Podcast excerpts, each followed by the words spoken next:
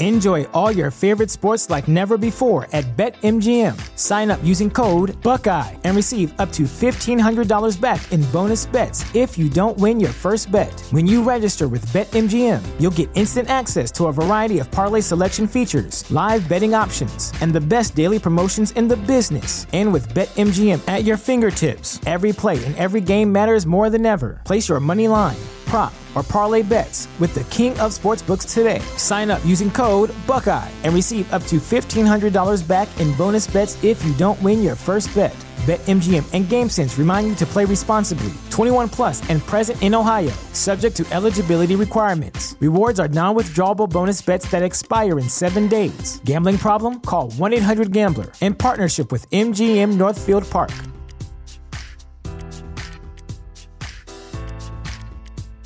The future is a hefty responsibility and not one that we take lightly, but then taking things lightly has never been what Hefty is about. That's why we've created the Hefty Renew program that turns hard to recycle plastics into valuable resources like park benches and building materials. To participate, simply fill up an orange Hefty Renew bag with accepted items, tie it up, and drop it in with your regular recycling. That's it, it's that easy. It's time to rethink recycling with Renew. Particular valued resources may vary by geography. More info available at heftyrenew.com.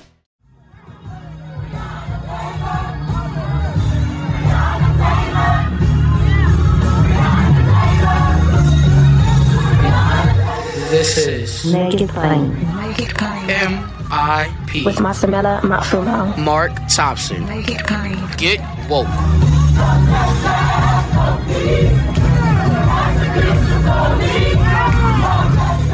Ladies and gentlemen, from my point of view and in the point of view of many others, I believe, there's been no more effective online organizing than the online organizing that Color of Change has been doing for the relatively few years that it's been in existence. It has made quite a difference and a difference on behalf of our people, on behalf of African Americans and other people of color as well. So, what happens now? We have a president uh, who says black people have always had his black back, he's going to have ours. Is that the case? How do we make sure? Do we just take that for granted or do we keep on pushing on? We're going to find out about that and get our direction and our marching orders from the vice president of color of change.org and also the chair of campaigns at color of change, the director of campaign programs. Not the first time with us. We're happy to have her back, our dear, dear queen sister, Arisha Hatch. Arisha, how are you? Happy 2021. Thank you. So good to be here. And it's a pleasure to have you. Always good uh, to see you uh, as well. So we've got, we're looking at this first hundred days. Um, is color of change gonna be polite and just wait and see, or we gonna push a little bit? we're we're definitely gonna push a little bit. I don't know about polite. You know, I think one of the things that we've been talking about a lot internally is how we move from this opposition resistance energy that we have all been in for the last four years. Um, it's been exhausting to our staff. It's been exhausting to our members. Um, uh, and we're, we're moving into a new phase where uh, we're going to be hopefully doing more co-governance work um, and what that means. Um, we felt we've had that same experience. You know, we've helped to elect district attorneys across the country who are hoping that will help to reimagine the local criminal justice system. And um, we know it takes a little bit of time to change some things. You know, we know there's a little bit of patience. Um, we're not expecting the problems that Black people face are big enough that no executive order can get them out of, get us out of them. Uh, and so what we're hoping for are systemic changes that address the root causes of the problems that our families face. I like that term co-governance, but let's be sure everybody knows what that means. It means that we expect to have a voice. We expect to be at the table. We know that we're starting from um, a different uh, perspective than we started at with Donald Trump. We knew after Donald Trump was elected in 2016 that we wouldn't ask him for anything, uh, that we wouldn't expect anything from him, that he didn't share our values. We're starting from a different base. um, now with Biden. While he is not the perfect candidate um, uh, or the most progressive or the most conscious or woke from a racial justice standpoint, we know we're in a we're, we know we're in a better organizing position. Um, and so we have to be able to develop relationships. We have to be able to push. We have to be able to celebrate when things go well. Um, we have to be able to, you know, do all of those things together towards the longer term goal of making sure that our people, that our families actually feel change. We deserve black people elected this administration. We even gave them a majority in the Senate. Um, and we deserve to have um, promises kept, to have our issues actually dealt with and moved on in this administration. Yeah. But now we've also, in this administration, we're looking at uh, what has been called the most diverse cabinet. We have the first black woman in the vice presidency. So, as you, I'm sure you recall, when Barack Obama was president, we couldn't criticize. That was inappropriate to do, to criticize first black president. We had the first black woman vice president. We have this diverse cabinet. Do we treat it the same way? I think we all look back at the Obama years and say, well, maybe we should have said a little something. You know, we're not supposed to just be presidential cheerleaders. We're, we're supposed to hold all presidents accountable. Mm-hmm. Uh, so uh, we, we've got to, would you agree? We've got to, or am I wrong? Do we need, we need to approach this a little bit differently? Absolutely. We experienced this, um, when we were organizing, sending emails to Color of Change members, um, pushing the Obama administration. And we get a lot of comments from folks like, Hey, he's got a lot going on. This is a really hard job. He's the first one in his role, you know, first black man to do this. Give him a break we what we haven't experienced we don't believe that color of change members are going to give the biden harris administration as much leeway um, as they gave the obama administration there's a different level of celebrity and frankly the racial justice conversation has shifted electing a black president was like a big deal eight years ago um, you know, we're, we're in a much deeper 12 years ago. We're in a much deeper conversation today about um, what it means to be progressive, what it means, you know, what our racial justice values are, um, what types of changes we want to see. Um, and so I think uh, while uh, folks will give this administration some time to wrap their hands um, around this pandemic that has ravaged Black communities, they deserve the time to sort of fix that. Um, I don't think we're in a, a, a no criticism space. Yeah. So uh, let's talk about um, some of the priorities, especially um, in this first 100 days. One of them um, has to do with with economic um, relief for working families. Correct? Absolutely. Um, when we talk to our members, they want to see a competent response to the pandemic. They also want to see um, relief and more progressive policies. Uh, black businesses, small black businesses have suffered. Uh, black women in particular are um, facing very high levels of unemployment. Uh, we are worried about providing for our families, and there needs to be uh, deep shifts in our economic policy um, under this administration. Other countries around the world are taking care of their citizens in the midst of this pandemic. The United States hasn't done well at that. I mean, I, I mean, a, a real demand would be you know, more meaningful stimulus for individuals and families, right? More meaningful stimulus. If we were even, you know, to push farther uh, progressive, a universal basic income uh, would seem timely um, and necessary.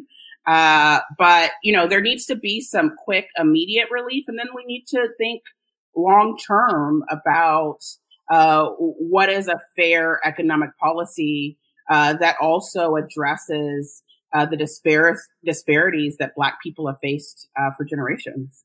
Yeah, yeah, um, and and continue uh, to fa- to face another uh, high list on the uh, high list of priorities: substantive policies and implementation around police oversight and reform. Correct. hundred percent. hundred percent. We need the um, Harris, the Biden and Harris administration to um, wield all of the power that they have at the federal level in order to improve um, the situation that we're facing. I know they made some announcements just a few minutes ago um, on private prisons. sort of restoring us to Obama era sort of status. Um, but we need them to use every tool available to them uh, to deal with this problem of over policing and over incarceration that for black people for the most part is happening at the state level and and to the extent that police are kind of governed in state and local jurisdictions any idea about what uh, leverage a, a, a Biden Harris administration will actually have at the federal level, Marisha? Specifically, do we know what they can apply to the state and local level? Sure. Um, currently, the federal government is providing money and military equipment um, to state and local governments. Um, one, you know, we don't believe that they should be doing that. We believe that there are other places that they can allocate their resources. But two, they could make um, um, they could strengthen the level of transparency that local police departments have to have in order to receive those funds. We still don't have a, a national database on police killings. We still don't have whole, all sorts of things that would give us more information and more data um, around, you know, how our communities aren't being made more safe. Uh, by the current status of policing. Um, and so, yeah, there are a number of things uh, that can be done uh, if uh, the Biden Harris administration is willing to take seriously uh, their pledge to actually work with Black communities to make our uh, make our homes safer. Where is color change these days on the defund argument and and the rhetoric of, of defund the police? I think that we believe, uh, while we don't use the term defund a whole bunch, we believe that it's an entirely appropriate conversation uh, to talk about budget allocation.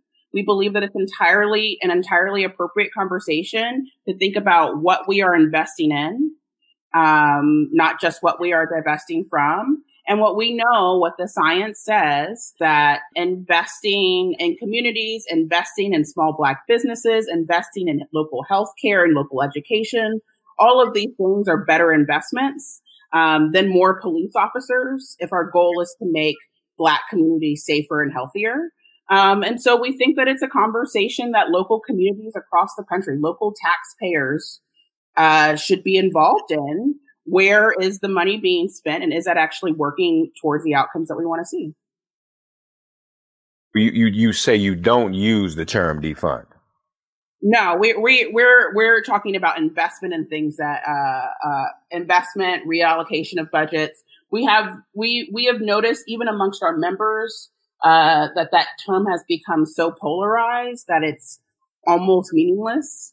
Um, and we're about sort of meeting people where they are and having a real discussion, not getting caught up, um, um, in unnecessary discussions. Um, tell us a bit more about that, about about members. So, so uh, are we finding that people feel as if the terminology was improperly used to cause division, even in the election? I know some Democrats think that, and let's face it, you all have a diverse group of members. Um, is that kind of the feedback you're getting from members? I think the feedback that we've gotten is that it's become polarized through its use throughout the time period. Um, we saw much higher spikes of people on our members as we were surveying them in the aftermath of George Floyd's murder um, and many of the, the protests this summer um, that were much more in favor of uh, defund, defund the police. We've seen that right wing machine come in um, and redefine um, what that means. Um, uh, you know, and so folks uh, uh, if I were to ask my average color of change member, they know that there's something wrong with policing. They know that there's too much money being invested in policing. They know that there is a better way. Um, you know, there, uh, um, for my abolitionist friends, there is more work to do to convince people, uh, uh, uh or allow people to imagine a future without uh, police entirely. Yeah, yeah. Um, um, very, very uh, important. Also, um, um, you all have been dealing with big tech. Um, you want this Biden administration to, to deal with big tech too. And to be clear, does that include these social media behemoths and their enabling of um, the near uh, lynching at the Capitol on January 6th? We talk about big tech. We talk about all of that, right? Mm-hmm. Mm-hmm. absolutely. Um, you know, we've at Color of Change done a lot of work specifically with social media companies like Twitter and Facebook um, around our concerns of what, uh, about how content is policed on their platform. Mm-hmm. Um, many times, uh, uh, putting black activists and, act- and organizers punishing them while allowing um, white supremacy and white nationalism and conspiracy theories uh, to flourish um, on their networks. We've now all seen, you know, we all have seen the outcomes of social media companies completely unregulated policing themselves. It has disinformation has led to a literal coup. Um, it has led to a state where I don't know. Last time I saw, only twenty percent of Trump voters actually believed uh, the results of this last election. Um, and so there's a huge problem. The tech companies haven't been able to deal with it themselves, although they took some active measures towards the end to try to push back. But it's a it's a huge issue and, and remains a huge divide in our country. Indeed, it does. And I, I wonder too. You know, I was thinking about Rashad this morning. I might need two y'all to talk me down from this. These companies, especially the social media giants, Arisha, get a lot of their support and um, activity and participation and consumers from African Americans. Mm-hmm. And yet at the same time, they promote the racism. Mm-hmm. Then on top of that, all of them depend on African American consumers, uh, disproportionately. Yet we aren't getting a piece of the pie. You know, even this new thing, Clubhouse. We all just talking, talking, talking, talking, talking. And that's our, those are our voices, our intellectual property, our creative spirit and somebody else making money off of it. Help me. Am, am I am, am I out of order in, in saying that? Or I mean, I mean, to me, that's a big tech problem too. It, it, it, entirely. That's entirely right. You know, sometimes that comes out in conversations around diversity within these companies, diversity of board members, diversity of the C-suite levels. But no, um, many of these companies have built themselves on the backs of black people, black users, black content creators. Um, you know, as far as I'm concerned, black Twitter made Twitter cool. Um, and, uh, uh, you know, we don't profit for that. And they are actively doing things, um, that make it harder for us to live our lives, uh, that are increasing, um, racial animus, uh, that are deepening polarization, um, um, you know, the, the algorithms have have hurt us, have yeah. hurt black communities in real ways. So, so this this big tech thing is an issue. Now, you all heard Arisha say I'm right. and She agrees with me, so she's enabled me now, y'all. Folk invite me on Clubhouse and they get mad at me because I said it out loud. And they said, you can't say that, Mark. Don't kick us off Clubhouse. I said, well, they do that. to prove my point. All right. So, you know, we've got to deal, to deal with that. And at some point, Lord have mercy, uh, develop our own social media that we own and control, that our people can gather and, and do that. And to some extent, in, in some way, the color of change community is somewhat of its own social medium, folks. And that's why we want you to get involved. Now, now, you've been using, since we've been talking, if I've heard you correctly, you've been using the term members.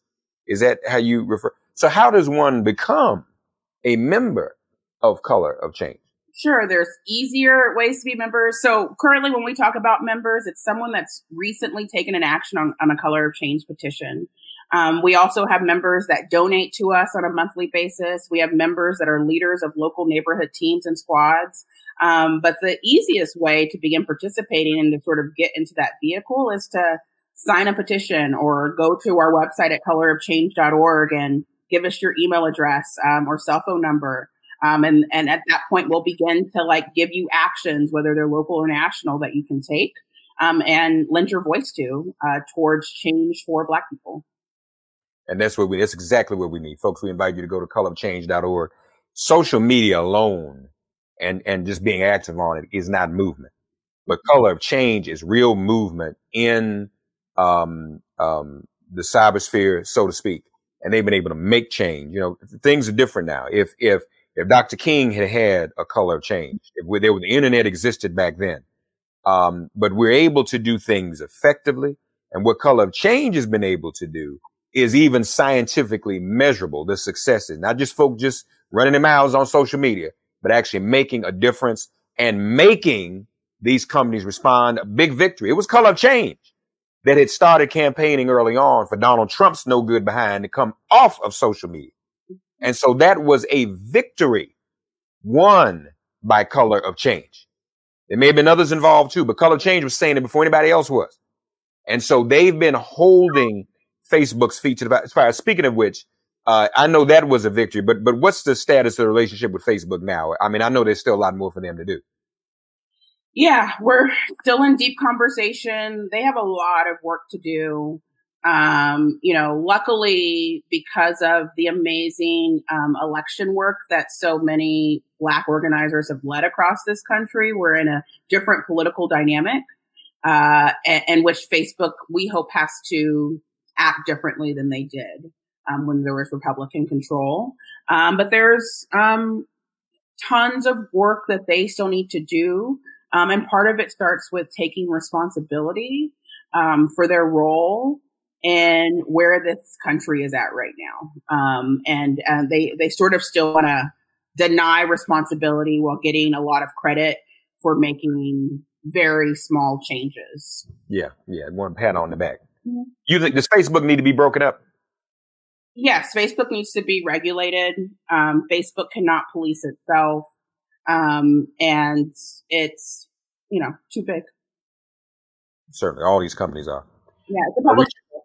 Yeah, yeah, right, right. No question about it.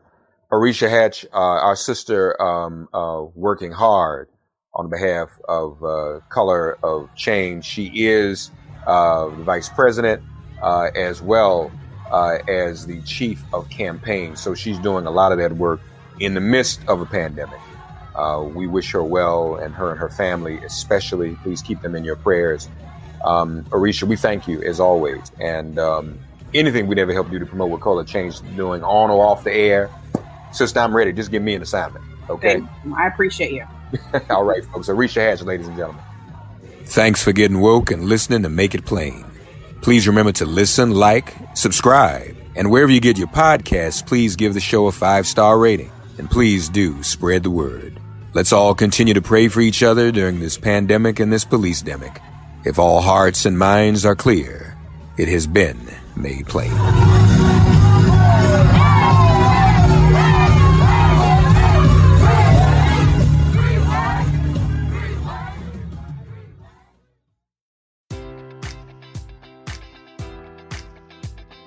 Enjoy all your favorite sports like never before at BetMGM. Sign up using code Buckeye and receive up to $1,500 back in bonus bets if you don't win your first bet. When you register with BetMGM, you'll get instant access to a variety of parlay selection features, live betting options, and the best daily promotions in the business. And with BetMGM at your fingertips, every play and every game matters more than ever. Place your money line prop, or parlay bets with the king of sportsbooks today. Sign up using code Buckeye and receive up to $1,500 back in bonus bets if you don't win your first bet.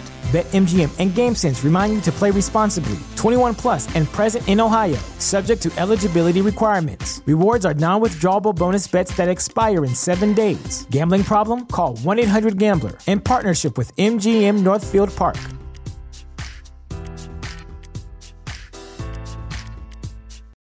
For the ones who work hard to ensure their crew can always go the extra mile, and the ones who get in early so everyone can go home on time, there's Grainger, offering professional grade supplies backed by product experts so you can quickly and easily find what you need.